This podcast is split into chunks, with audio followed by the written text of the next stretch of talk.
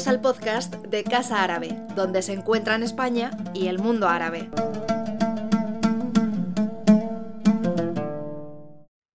Bienvenidos a Casa Árabe y a este formato de conferencias virtuales. Para la ocasión hemos programado un ciclo de 3 conferencias para adentrarnos en el fenómeno de la islamofobia. Como todos saben, el miedo a lo musulmán o al islam y, en definitiva, al otro de manera generalizada se ha convertido desde hace años en uno de los más destacados miedos sociales en España y en el resto del mundo. El uso de valores supuestamente occidentales, como puede ser la libertad de expresión, la igualdad de género o la identidad nacional, cuestiona la presencia musulmana en los grandes espacios metropolitanos de Occidente. Aunque sea de manera minoritaria, España no es ajena a esta fobia antiislámica o antimusulmana, reproduciendo clichés y estereotipos que, ante la actual crisis sanitaria y la previsible crisis financiera, se están viendo magnificados por ciertos sectores de la población. Para algunos, estos miedos no son sino la expresión de una creciente islamofobia, un concepto que, aunque no está exento de controversia, nos viene acompañando desde hace años y además se recrudece en tiempos difíciles como los que estamos pasando.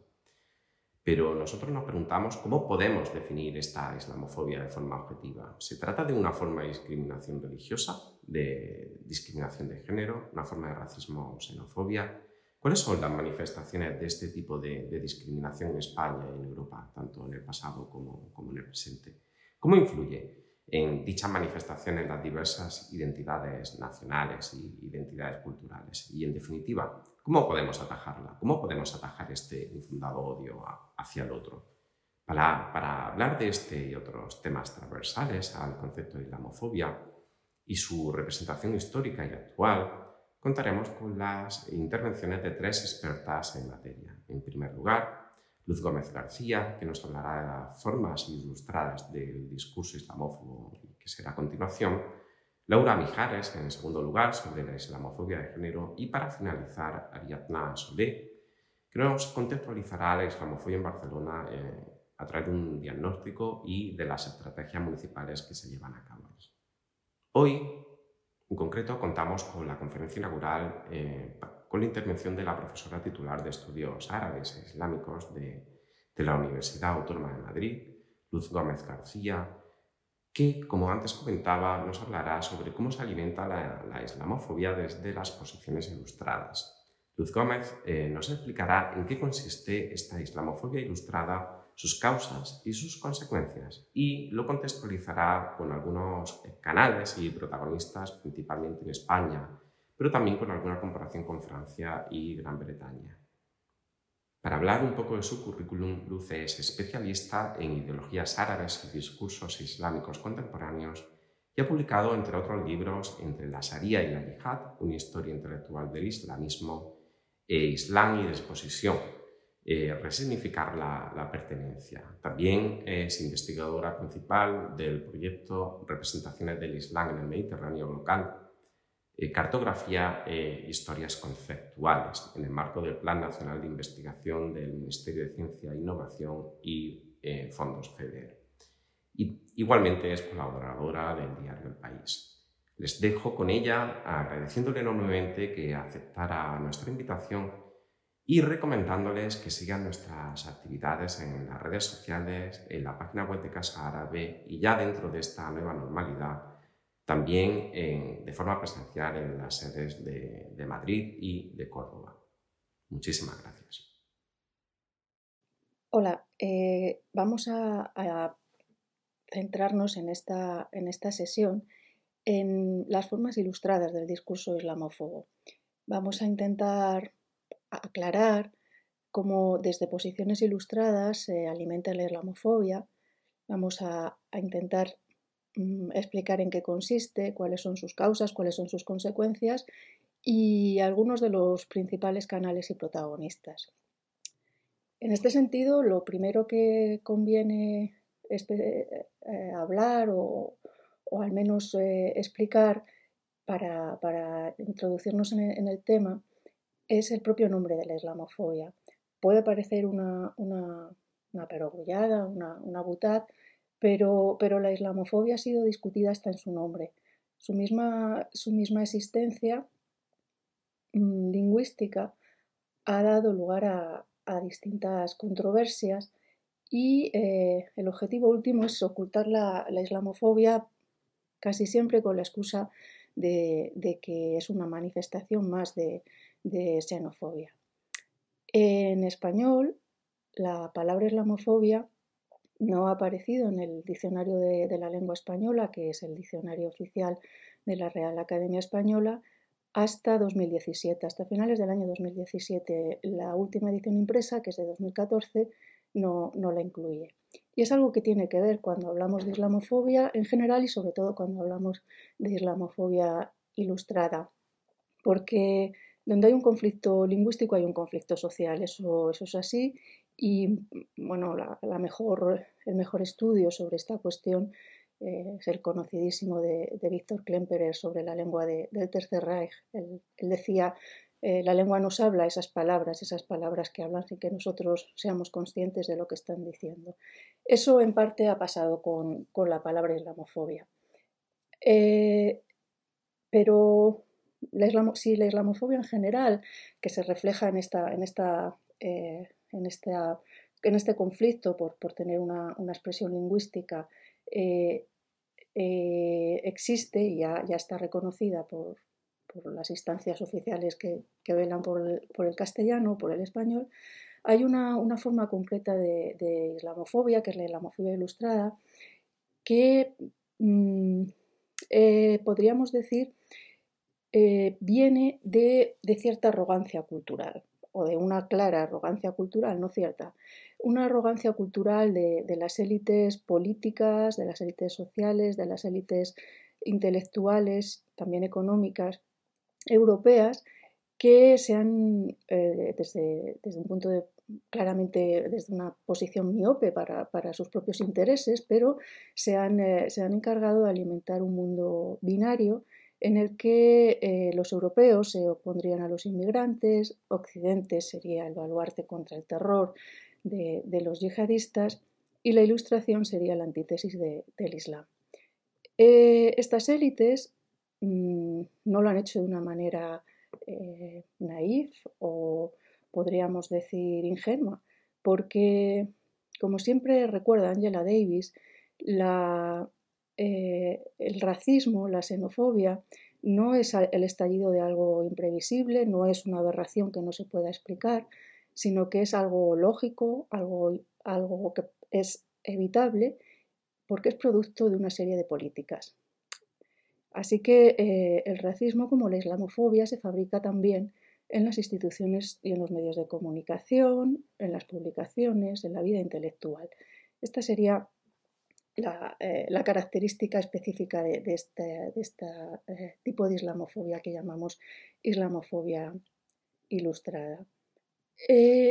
Conviene aclarar que esta nueva islamofobia no es el resultado de la actualización del viejo conflicto, podríamos decir que cosmológico, entre el occidente cristiano y el oriente islámico, ni tampoco es una manifestación posmoderna de un racismo popular endémico, sino que, como bien explicaba ya a principios de la década del 2000, Vincent Geiser,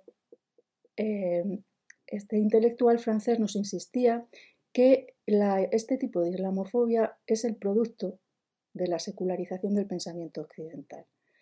Esta islamofobia, que es del siglo XXI, no es una islamofobia del siglo XVIII, del siglo XIX, esta islamofobia ilustrada específica del siglo XXI es un fenómeno intelectual de tipo mediático.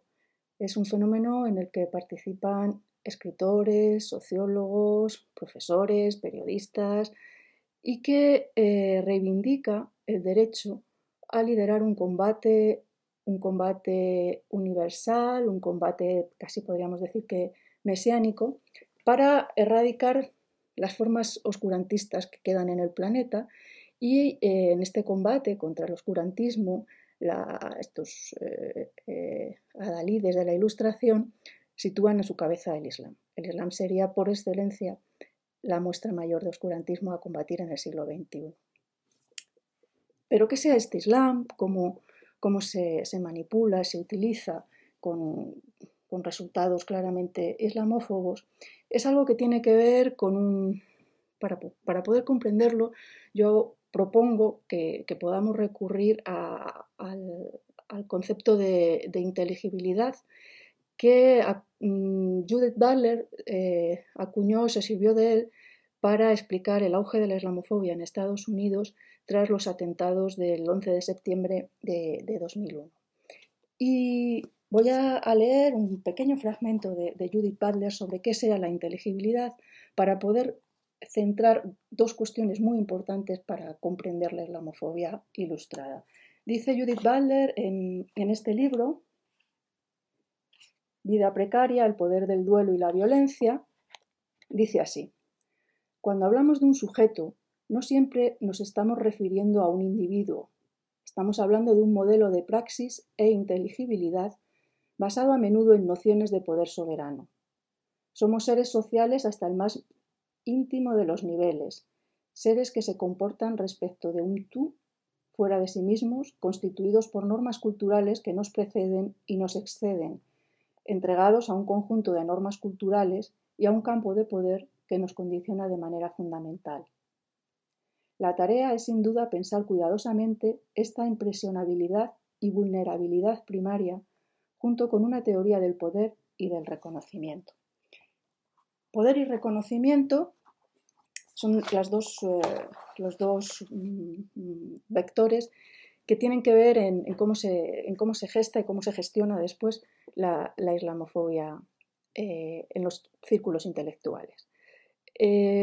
Porque, claro, es evidente que en la islamofobia, como en toda fobia, pues resulta especialmente difícil determinar el grado de aversión admisible. Esto es, hasta qué punto las actitudes hostiles hacia el Islam dejan de ser expresión de la libertad de pensamiento, de la crítica legítima, dejan de ser esto para convertirse en agresiones contra los musulmanes motivadas por estereotipos negativos, estereotipos que giran en torno a que el Islam es monolítico, impermeable al tiempo, la geografía o la cultura, inferior, antitético a Occidente, sexista, irracional, violento. Esta imagen del Islam, que se suele revestir con argumentos de buen tono, de una manera tenue, cuenta con no ser detectada y en ocasiones es evidente que es inconsciente, pero ha proliferado en expresiones cada vez más abundantes desde el 11 de septiembre y desde luego en España desde el 11 de marzo de 2004. Según las filiaciones ideológicas o políticas, pues va a tomar distintos ropajes, se va a adornar de una manera o de otra, pero acaba llegando a la opinión pública y a los gestores políticos. Y es ahí donde esta doble visión de Judith Butler sobre la inteligibilidad nos puede ayudar, porque nos aclara las causas y también nos ayuda a prever consecuencias. Entre las causas con este paradigma que he propuesto de la inteligibilidad, las normas culturales que decía Butler que nos preceden y que nos exceden, entre esas causas, claramente en el caso español, está su propia historia. Está la historia sin reconocer del pasado islámico de la península, negado durante 500 años o más de 500 años y que ha amputado al Islam de nuestra identidad nacional. Covarrubias ya decía en el siglo XVI que en la entrada de Mahoma nunca hubiera nacido en el mundo, ¿no? Es un pasado sin reconocer que todavía tiene problemas de carácter lingüístico. Yo hablaba al principio de la incorporación de la voz islamofobia, pero eso mismo sucede con muchas voces sin incorporar, con las definiciones de algunas que se han ido incorporando o incluso con el sesgo ideológico que se le da a viejas voces que siguen en el diccionario. Pero bueno, esto sería un tema mucho más concreto y específico. Estas normas culturales hispánicas que nos preceden, con las que todos hemos crecido y convivido de manera a veces inconsciente, nos condicionan a la hora de elaborar un discurso sobre el Islam aquí en la península. Eloy Martín Corrales lo ha definido en términos de maurofilia y maurofobia, es cierto, y a eso habría que añadir, además, como una de las segundas causas de estas normas culturales, lo que podríamos llamar un nuevo riquismo europeo. Los españoles nos hemos incorporado tarde a Europa y para ser europeos somos más europeos que nadie, negando toda posible diferencia con ese pasado cristiano o judeocristiano que Europa se ha asignado de manera falaz, pero que la caracteriza. Así que el pasado y el presente más reciente están condicionando esta visión del Islam en nuestro territorio, en la península ibérica o concretamente en España. La segunda de las cuestiones que Butler proponía para comprender cómo sea la islamofobia, en este caso en España, ella lo hacía en Estados Unidos, tenía que ver con el campo del poder, ella decía, ¿no? Y en nuestro caso concreto tiene que ver con la proliferación de la diversidad, la diversificación de los medios de comunicación en los años, a principios del siglo XXI fundamentalmente, a partir de finales de la década de los 90, pero ya con todo el siglo XXI, donde las tertulias, los programas especializados han diversificado, han abierto el abanico de opiniones sobre todo tipo de temas. Ahí, en la pugna por espacios de influencia que los medios de comunicación tienen, también han jugado un papel importante los intelectuales que hablan, opinan, analizan cuestiones referidas al Islam.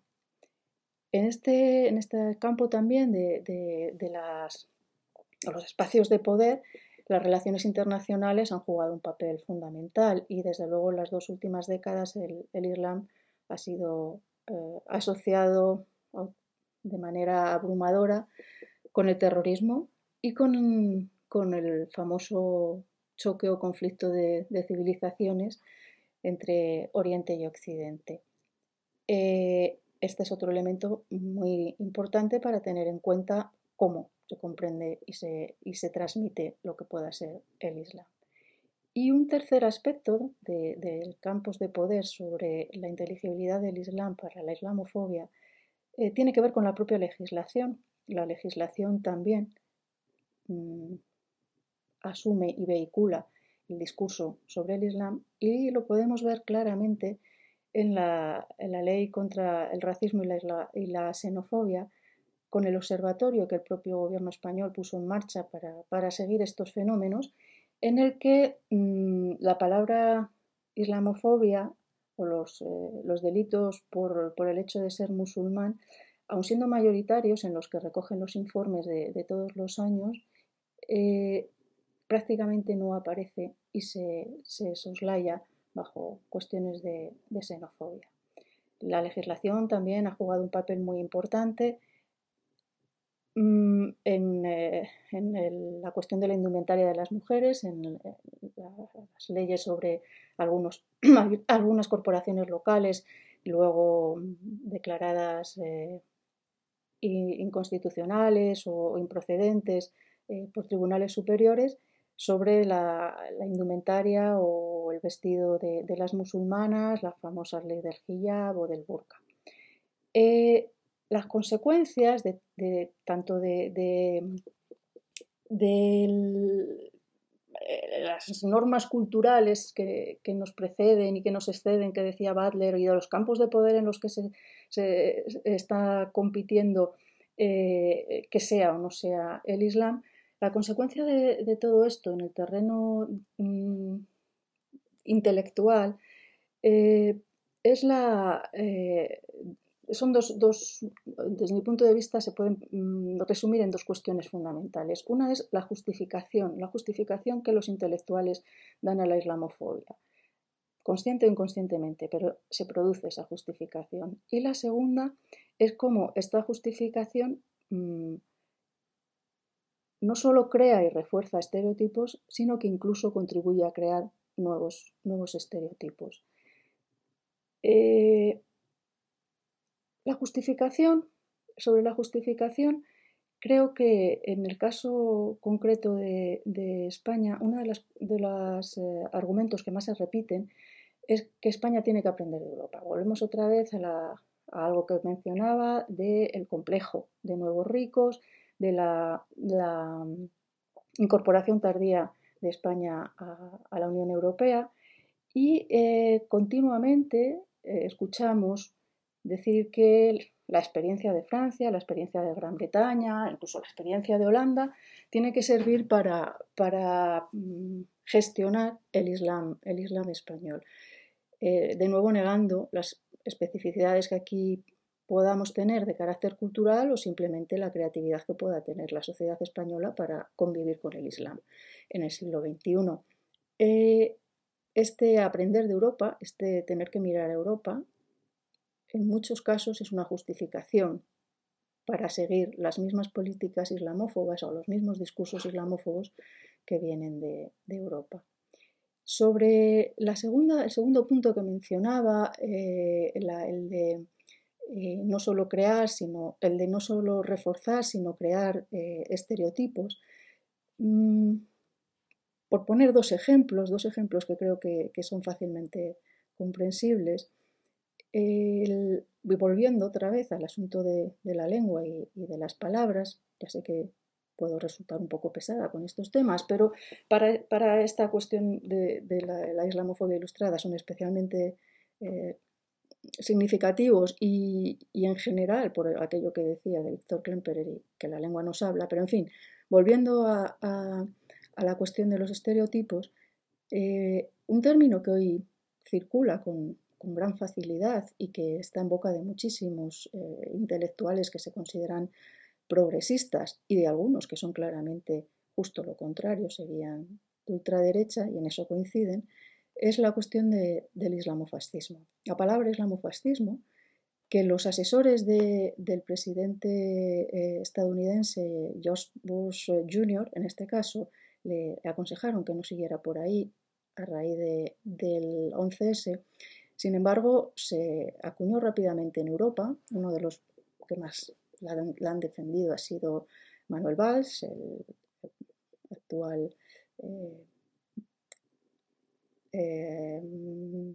concejal en el Ayuntamiento de Barcelona y antiguo primer ministro francés. Decía que el término islamofascismo es un ejemplo de esta manera que tienen los intelectuales a través de la lengua de crear nuevos estereotipos. Otro ejemplo que cabría indicar, habló de ello y lo señaló muy acertadamente Saba Mahmoud, una profesora estadounidense, y ella hablaba de cómo con el 11S se había naturalizado una vieja estrategia de las potencias coloniales que con la creación de los estados-nación y las independencias en parte había sido asumida por algunos estados poscoloniales, pero que, desde luego, con el 11S adquiría carta de naturaleza bien pensante, intelectual, que era la cuestión de salvar a las musulmanas. Occidente está llamado, los intelectuales occidentales, la izquierda europea se ha visto siempre muy compelida a ello, a salvar a las musulmanas, independientemente de si las musulmanas quieren o no quieren ser salvadas o si lo necesitan. Sería otro ejemplo sobre esta posibilidad, no es una posibilidad, esta realidad de cómo el discurso islamófobo de los intelectuales crea, naturaliza, da curso legal a estereotipos. En cuanto a los protagonistas, de toda esta visión del Islam como un otro, un universo ajeno, oscuro, contrario a la razón ilustrada. Ahí tenemos que decir que no es fácil hacer claras distinciones ideológicas. No, la realidad nos muestra que no es, la islamofobia ilustrada no es una cuestión ni de derechas ni de izquierdas, es transversal. Es algo que puede resultar curioso, pero que se observa fácilmente en un hecho clarísimo, y es cómo tanto unos como otros amalgaman cultura y religión, cómo al mundo musulmán en general se le caracteriza por ser musulmán, por el Islam, no por otras posibilidades de culturas subyacentes que lo que marcarían serían diferencias entre musulmanes o dentro del Islam. Y en este Islam total, unitario, que por cierto hace el juego muy bien a los integristas, fundamentalistas más radicales del Islam, a los que supuestamente se pretende combatir, esa idea de que el Islam es uno y único y no hay nada más que un tipo de Islam, muy propio del Islam wahabí, por ejemplo. Bien, pues esta visión del Islam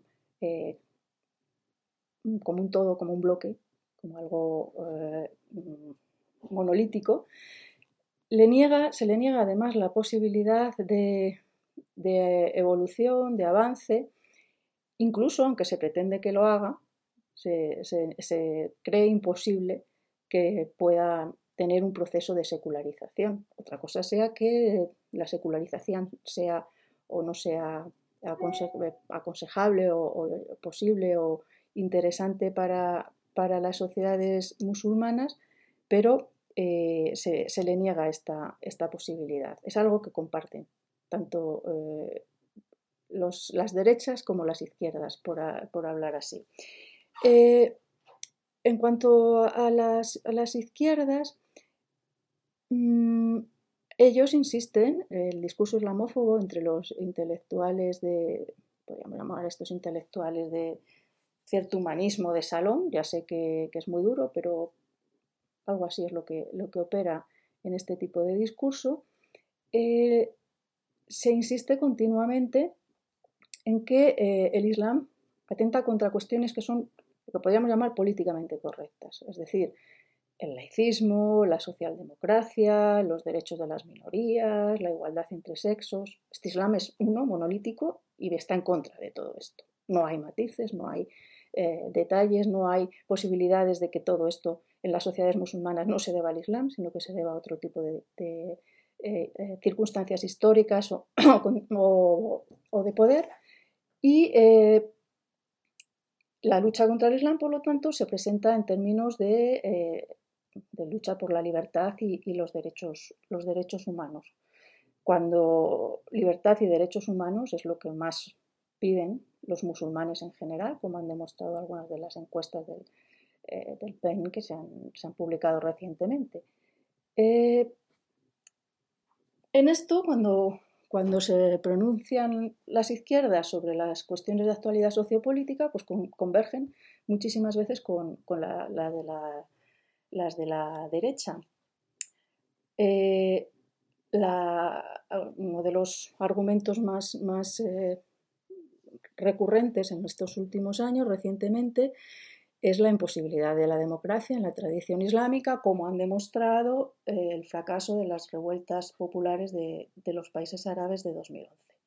Otro de los argumentos más recurrentes es cómo el confesionalismo, el sectarismo, es lo que explica los enfrentamientos civiles que hay en países como Irak o como el Líbano, o en conflictos internacionales como el que larvadamente, pero de manera cada vez más acusada, enfrenta a Arabia Saudí con Irán, o como a la hora de hablar de Irán el chiismo y la idiosincrasia del chiismo lo explica todo. Esta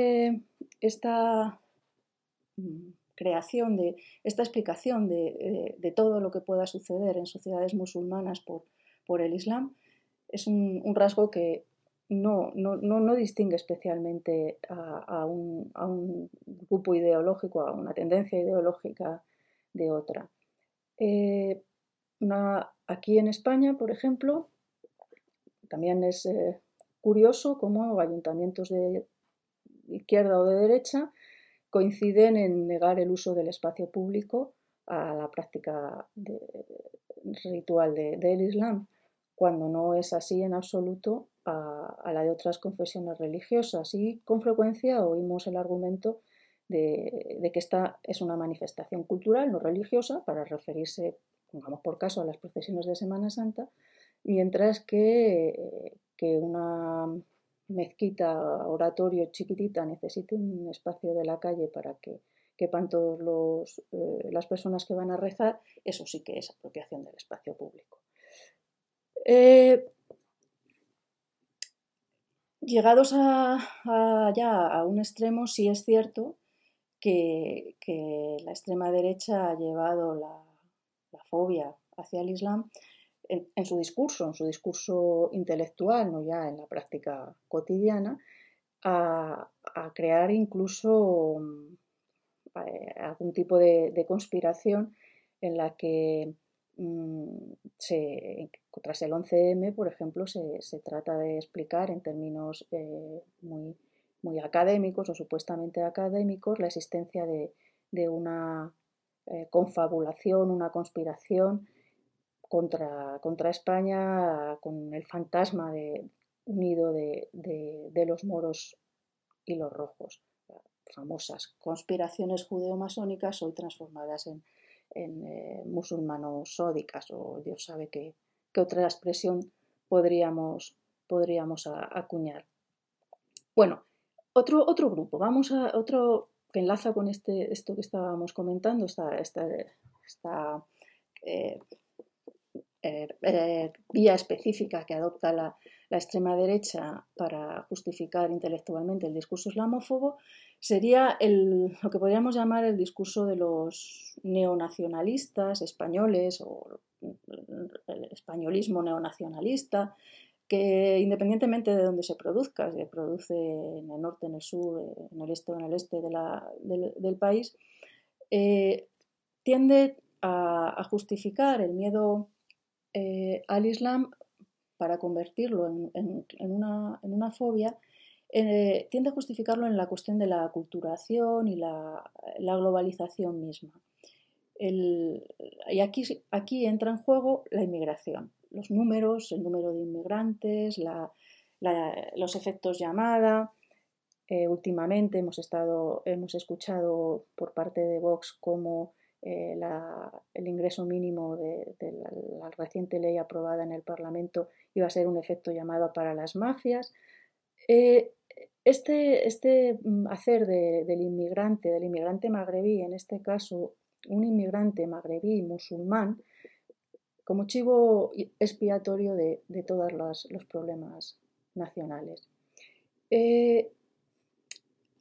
Esta islamofobia, este discurso compara a los inmigrantes con una especie de caballo de Troya para la unidad de España, puesto que, jugando de nuevo con las cifras, con los números, la amenaza demográfica que ellos esbozan, que sustentan con sus números, supondría la creación de otra identidad periférica también para España, una más contra la que hay que luchar en la misma medida que se luchan contra los otros nacionalismos del Estado.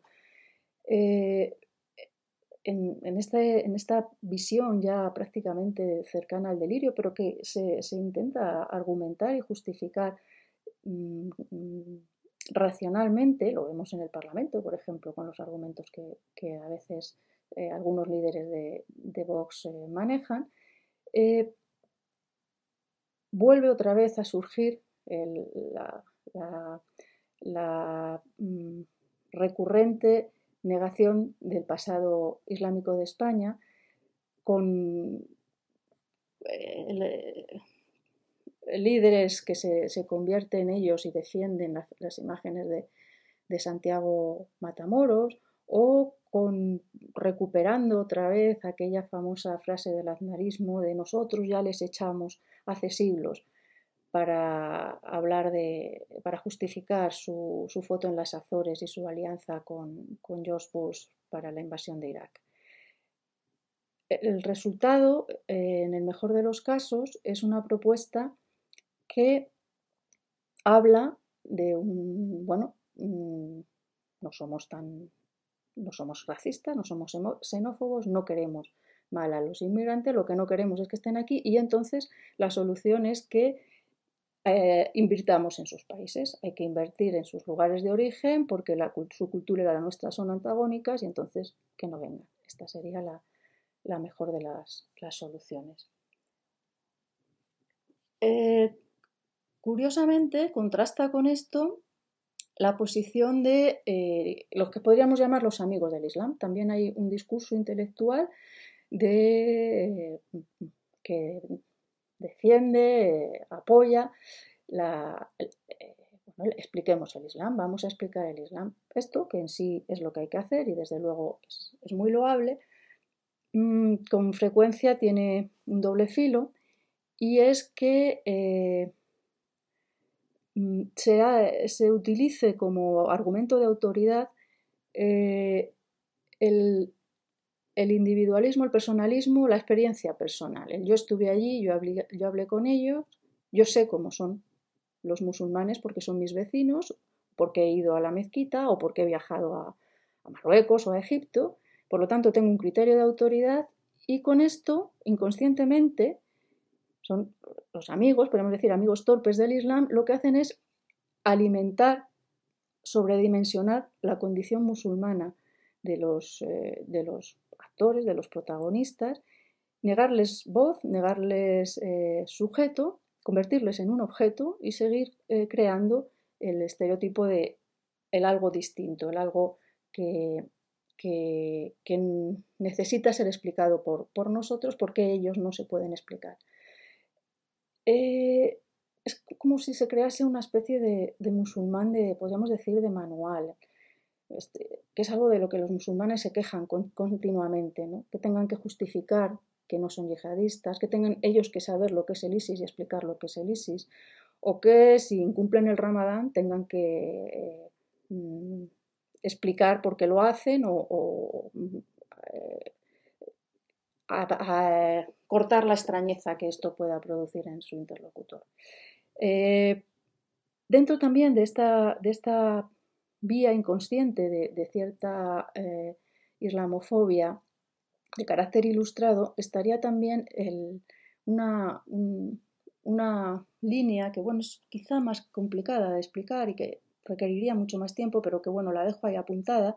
Es la existencia de un Islam tranquilo, un Islam cool, un Islam soft, un Islam contrario al terrorismo, en el que la espiritualidad es lo que prima, los caracteres comunitarios no son, se les niega su carácter islámico, es decir, la creación de un Islam específico para esta nueva sociedad de la meditación, podríamos llamarla. El cuarto grupo, que es el más evidente, y por lo tanto no me voy a centrar en él porque seguro que va a haber compañeras que se centren más en ellos, el de los expertos securitarios. Cómo han proliferado en los últimos 20 años expertos que suelen ser investigadores universitarios, o a veces no, a veces son periodistas o personas que trabajan en think tanks, pero cómo centran su dedicación profesional en la llamada amenaza islámica, y es una amenaza que identifica Islam con yihadismo, Islam con amenaza y Islam con salafismo, y cómo se ha penetrado en el cuerpo social. Para ello reconstruyen historias de vida, reconstruyen universos en los que estos aprendices de terrorista o luego ya directamente terroristas, tienen un mundo singular que se compara con el del resto de los musulmanes, como si no se pudiera comparar con el del resto de otras comunidades, porque ante todo son musulmanes y de manera indirecta o indirecta los musulmanes quedan también subsumidos en este universo. Una cuestión específica que tiene que ver con esto de la islamofobia ilustrada, y ya no entro en otras cuestiones de cómo funcionan estos grupos, es la proliferación de tecnicismos. Vuelvo otra vez a la lengua, de una jerga que se asocia al Islam y que en los últimos años todos hemos oído y aprendido y que desconocíamos hasta hace 15 años. Por ejemplo, los mulás y los talibanes, que durante unos años estaban en boca de todos y que ahora parece que ya no están tan de moda. El takfirismo, los salafistas, los mazhalíes, el Daesh. En esto volvemos otra vez, el Islam es siempre una cuestión de excepcionalidad lingüística. Y finalmente, quiero mencionar un grupo que posiblemente sea complicado explicar claramente cómo opera, pero que creo que se puede entender a raíz de la eclosión de las redes sociales. Así se entiende mejor cómo ha ido evolucionando, cómo las redes sociales han dado voz a algo que podríamos llamar algo así como el musulmán esclarecido. Es el musulmán al que a veces conscientemente, a veces inconscientemente, volvemos otra vez a la importancia de distinguir cuando se habla de islamofobia ilustrada, pero que en cualquier caso lo que hace es crear o alimentar estereotipos islamófobos, el musulmán al que la islamofobia le toma por vehículo, que diría, en este caso diría Žižek, un buen ejemplo de islamófobo ilustrado, y ellos se toman por voz de los musulmanes sin que tengan especial representatividad comunitaria, triunfan en las redes sociales como interlocutores. Y realmente, en la mayoría de los casos, lo que se está buscando es lo que busca todo la inmensa mayoría de la población en redes sociales, visibilidad. No se busca ser interlocutor o mediador, se busca la visibilidad propia. Quizá no cree en nuevas formas de islamofobia, pero mediante su opinión de musulmanes autorizados, practicantes o no practicantes, incluso de los que reniegan del Islam, pero se alzan en voz de los musulmanes, mediante sus opiniones se da cauce y vehículo a cuestiones claramente dispares sobre el Islam. Pues por ejemplo, oímos hablar sobre la imposibilidad de las imágenes o del desarrollo artístico libre en el Islam o de la música, sobre el uso del hijab. Decía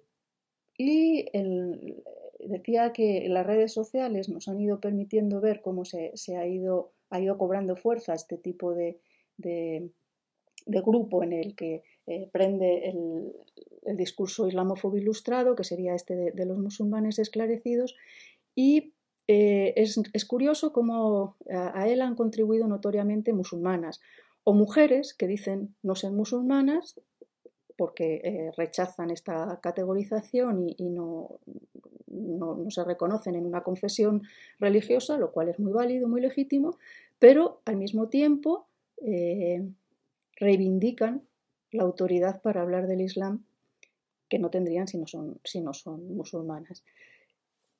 Y un último apunte tendría que ver con la responsabilidad que también tenemos algunos intelectuales, algunos académicos, algunos profesores en la creación en la difusión del discurso ilustrado de la islamofobia. Tiene que ver con cómo se difunde, cómo se divulga o se transfiere el conocimiento sobre el Islam y cómo a veces somos responsables de instrumentalizar, dando datos, dando autoridades, discursos argumentos para la islamofobia ilustrada. Por ejemplo, es algo que yo en este caso personalmente me pregunto muchas veces cuando escucho a alguien que está claramente incurriendo en un argumento islamófobo y le oigo citar el Corán. El Corán descontextualizado, el Corán por donde mejor se abre, por donde pueda interesar. Y ante la crítica que se le puede hacer, la contraargumentación que se puede dar sobre cómo funciona el Corán, cuáles han sido las disciplinas científicas que han vehiculado su mensaje. Cuando se intenta hacer todo esto, la reacción es acusar al que lo está haciendo de apología del terrorismo, de filoislamismo, de estar a sueldo de determinadas potencias del Golfo o del petróleo, que en el fondo es cortocircuitar, cerrar cualquier posibilidad de diálogo y de entendimiento. La necesidad de romper esta lógica, esta dinámica, de buscar formas que permitan desmontar los argumentos islamófobos sin incurrir en esto de lo que se nos suele acusar, en negar la libertad de expresión, la crítica legítima a los muchos elementos que puede haber en sociedades musulmanas o en la tradición islámica, en la doctrina, en la historia del pensamiento, que se pueden discutir y criticar, desde luego, con postulados del siglo XXI. Buscar elementos para romper esta lógica creo que es el reto más importante que muchos de nosotros tenemos como académicos y como intelectuales también, que tenemos que participar en este debate y en esta discusión. Muchas gracias y quiero que quede dejar una última idea, y es que de ninguna manera, el discurso islamófobo ilustrado puede ser un indicio de salud de nuestra libertad de pensamiento y, llegado el caso, de nuestra propia modernidad, sino todo lo contrario. Gracias.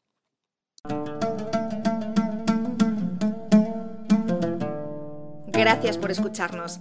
Si quieres estar al corriente de todas nuestras actividades, consulta nuestra página web en www.casaarabe.es. También puedes seguirnos en nuestros canales en las redes sociales en Instagram, Twitter y Facebook.